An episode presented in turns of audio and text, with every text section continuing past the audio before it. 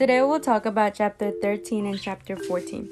Some interesting facts that happened in chapter 13.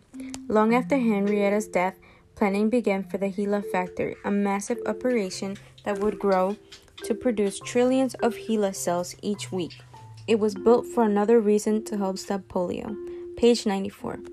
Another interesting fact is on Memorial Day 1992, Gay gathered a handful of tubes containing HeLa cells and enough media for them to survive for a few days, and pack them into a tiny lined with a cork and filled them with ice to prevent overheating. This meant the HeLa cells could be transferred with no issue of the cells dying.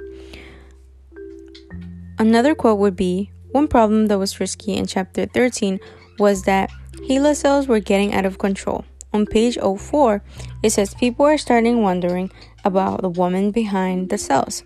This could become a problem if the family found out. Some important parts in chapter 14 are on November 2nd, 1953, the Minneapolis Star became the first publication to name the woman behind the HeLa cells.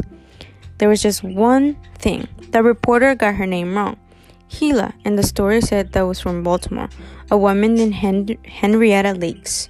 Page 106.